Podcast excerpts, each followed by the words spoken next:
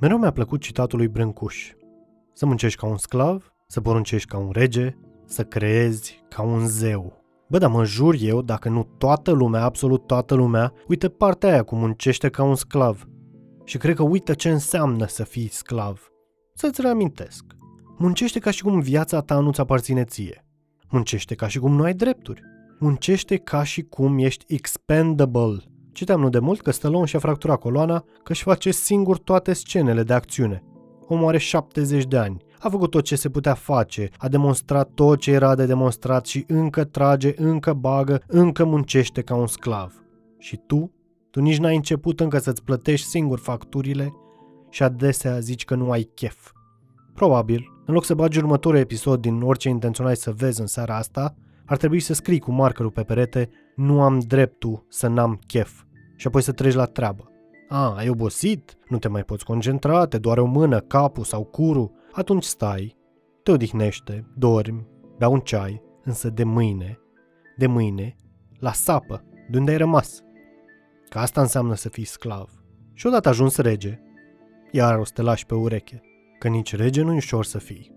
Toată lumea vrea să te asasineze. Toată lumea zice la colțul castelului cât de muist ești acum că te-ai ajuns. N-ai cui să te plângi, n-ai niciun sprijin nicăieri. Te mai uiți și tu în sus, însă mai des te pune pe on hold decât să te asculte.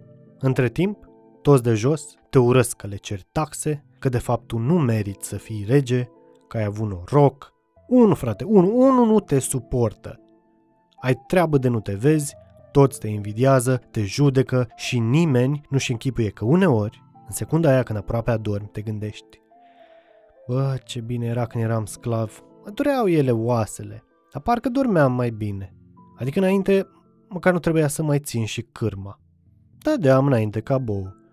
Nu mă uitam în ce direcție merg. Era treaba altcuiva. Acum, trebuie să mai am și grija să merg în direcția bună. Mă mai rătăcesc, mai merg aiurea.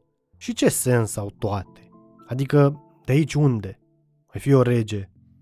Însă, ce e un rege pentru un zeu, cum ar zice fratele Kanye? Și în rătăcirea ta, în a te căuta, ți aduce aminte că singurul lucru care te apropie de a fi zeu este făcutul, creația, facerea, marea facere.